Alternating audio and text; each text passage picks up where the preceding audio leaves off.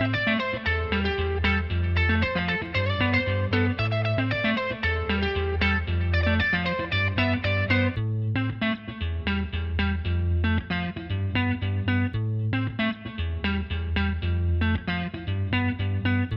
のラジオは好きな植物とその他好きなことを好き勝手に話すラジオです。毎回植物の話とオーディオドラマそしておすすめの本や映画などの話をしていく3部構成でお届けしております。皆さんこんにちはパリパリです。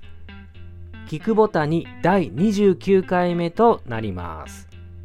今回のテーマは前半アガベの不入りについて。後半小説悪い夏についてお話ししていきます。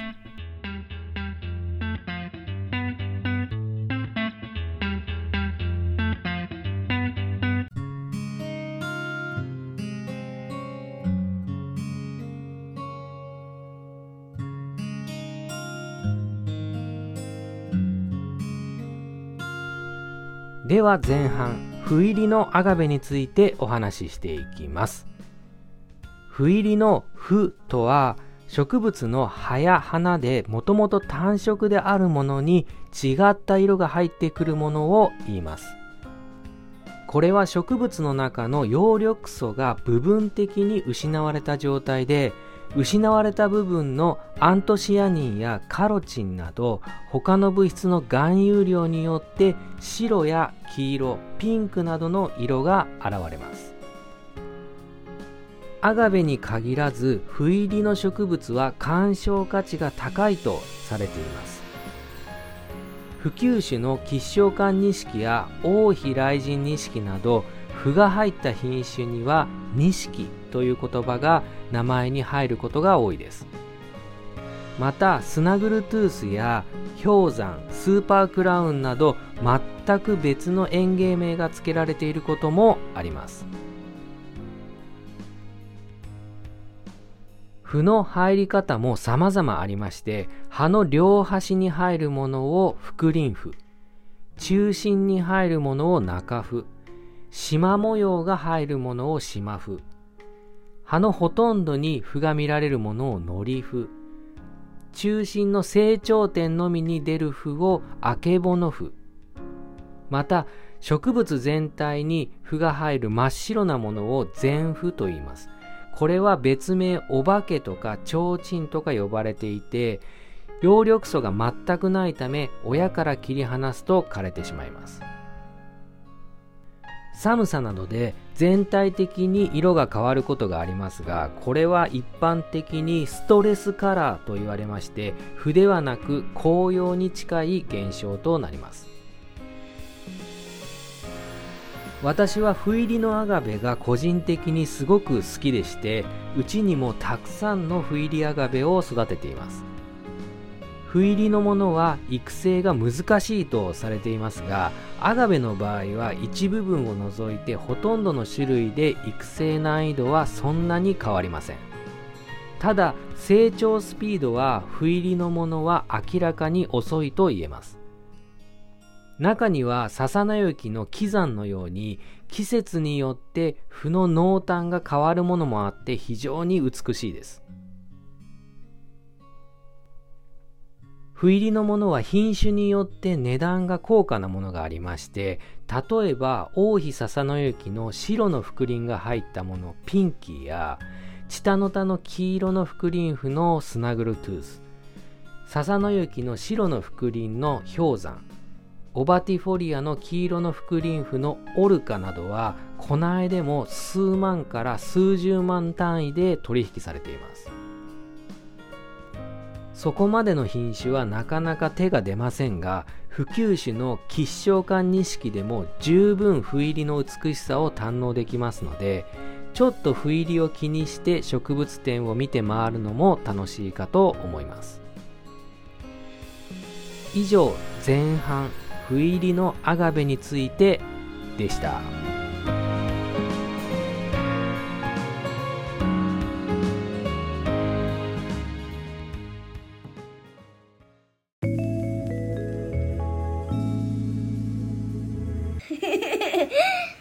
ちくぶた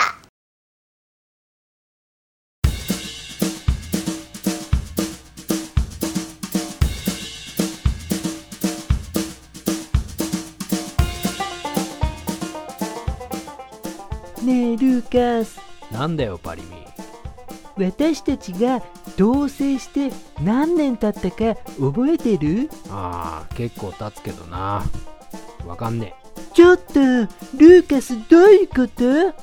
なんで覚えてないのよ。3年3年よ。同棲始めて698日よ。え698日だったら2年だろ私たちこのままでよろしいのかって聞いてるのよ。ルーカスはこのままでよろしゅうおますか？もうどこぞの方言だよ。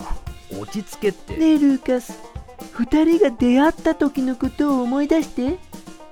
真冬の美しい思い出よ。あれは獅子座流星群の大出現の年だったわね。私はロマンチックな天体ショーを見るために夜一人外に飛び出したの。朝方積もった雪が歩くたびに音を立てて一面の銀世界に私一人だけって感じ。澄んだ夜空に降り注ぐ流星群。瞬きも忘れて見とれたわ。ただね寒かった。次第に手足の感覚がなくなってきて私動けなくなったの。このまま眠くなって死んじゃうのかな。綺麗な夜空を見ながらっていうのも それも悪くないわって。我が生涯に一片の悔いなし。ラオ。このラオウにもまだ涙が残っておったわ。やっぱラオウだ。そんなことを思っていたの。薄れゆく意識。そんな時遠くで声がしたわ。大丈夫か？大丈夫かってね。そうそれがあなただったのルーカス。君頼む死んではならぬ。君頼む死んではならぬって必死に叫んでくれていたわよね。それが私たちの出会いそそんな私たちがこのままでよろしゅうおますかって聞いてんのよ。パリミえ？あのさ。うんうん。俺たち出会ったの合コンだぜ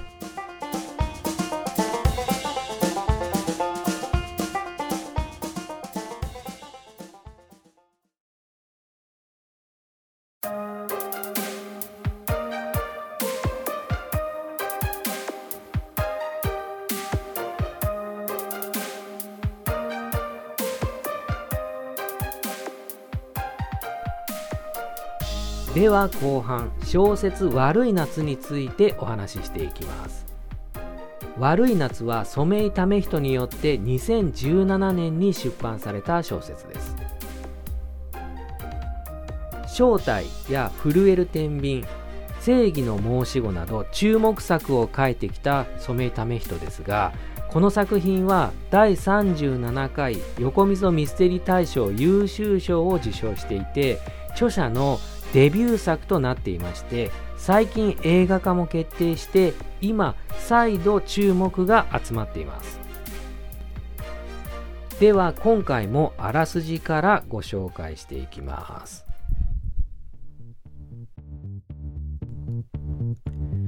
今年の夏は戦後最も暑い夏となっていた。26歳の佐々木守は千葉県船岡市で市の職員として生活保護受給者のもとを回るケースワーカー。ケースというのは生活保護者のことを指す言葉。守の仕事はケース訪問と言われる生活保護者宅の訪問や生活保護を求める市民の窓口面接である。守はある日市民からのタレコミで同僚のケースワーカーが生活保護の打ち切りをちらつかせてケースの若い女性に肉体関係を迫っていると知る。真相を確かめようと女性の家を訪ねるがその出会いをきっかけに普通の世界から徐々に足を踏み外していく。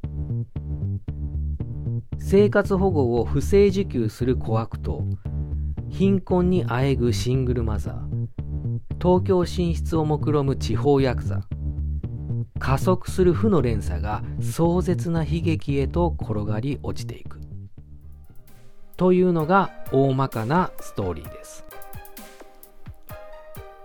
この小説の特徴としては明確な主人公がいなくてその章ごとで視点が変わっていく群像劇となっています。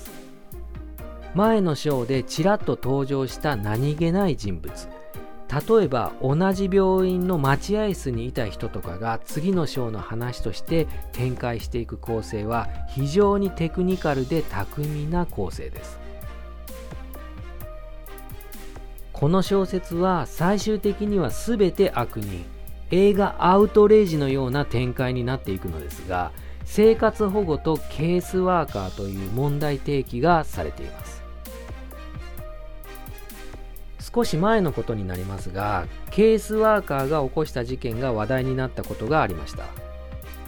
2019年6月に京都で起こった事件では元暴力団員の生活保護者が同居人の女性を殺害。その遺体を自分の担当のケースワーカーに遺体放棄を手伝わせていたことが発覚しました。この当時29歳のケースワーカーは元暴力団の生活保護者に脅され精神的に支配されていたということです。この異常な関係は連日市の職場に2時間から4時間のクレームの電話を入れるところから始まり暴言を吐かれ次第に買い物の代行をさせられたり自分の車を使われたりとケースワーカーが精神的に支配されていったということが裁判で分かっています。また同じく2019年12月に滋賀県で当時28歳だったケースワーカーが担当していた生活保護者の腹部を刺して殺そうとした事件が起きています。このケースワーカーも生活保護者のエスカレートする要求に耐えきれず殺害を決意したと語っております。これらの事件や小説のようなことは極端な例と言えます。私も仕事柄生活保護者に接することがありますが全員普通の人たちです。この生活保護制度については社会全体として考える必要があります。大前提として制度としては社会のセーフティーネットとしてなくてはならないものです。ただ真面目に働いた人がもらう年金よりも多い受給額。制度の穴をついて増え続ける不正受給者。本当に必要な人が生活保護を受けられないことがあるなど多くの問題を抱えている制度なのは確かです。ケースワーカーは生活保護に対してだけ仕事をしているのではなくて独居老人の訪問や介護福祉の提案など仕事は多岐にわたります。こと生活保護のケースワーカーでは1人当たりの担当上限は法律で80世帯となっていますが実際にはそれ以上を受け持っていることが多くて手が回らないのが現状のようです。私はケースワーカーではありませんがこのような手の回らない状況でごく少数のクレーマー気質のケースでトラブルに発展するのは想像に難くないです。人の生き死にに関わる問題ですから制度として明確な線引きができないということは理解できます。線引きしてしまえばこの条件に達しない人は死んでくださいと言っているようなものです。ただそのような現状が一部の不正受給の増加やクレーマー気質の人が得をするいわゆるごね毒の状態を生んでいるのは否定できません。ちょっと今までにないくらいに真面目な話となってしまいましたが初めにお話ししたようにこの「悪い夏」という小説は映画化が決定していてどのような映画になるのか楽しみな作品です。一冊の本で普段は考えることのない問題についていろいろ調べてみるきっかけになることも読書の醍醐味と言えます興味のある方は一度読んでみてください以上後半小説「悪い夏」についてでした。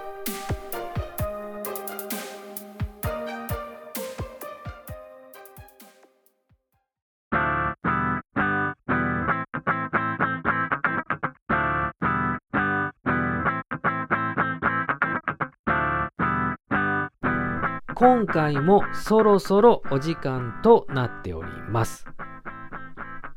前回はネットフリックスのストレンジャーシングスの話をしましたが、いわゆるサブスクというものにどれくらい入っているでしょうか？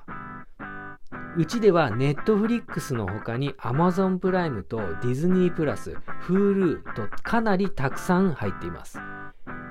昔は家でドラマや映画を見ようと思ったらレンタルビデオ店でレンタルしていましたが今やそんな習慣はなくなってしまいました。DVD で見るより映像がいいですしスマホでも見れますしネットフリックスのストレンジャーシングスディズニープラスのマンダロリアンなどオリジナル作品のクオリティが非常に高いのも魅力です。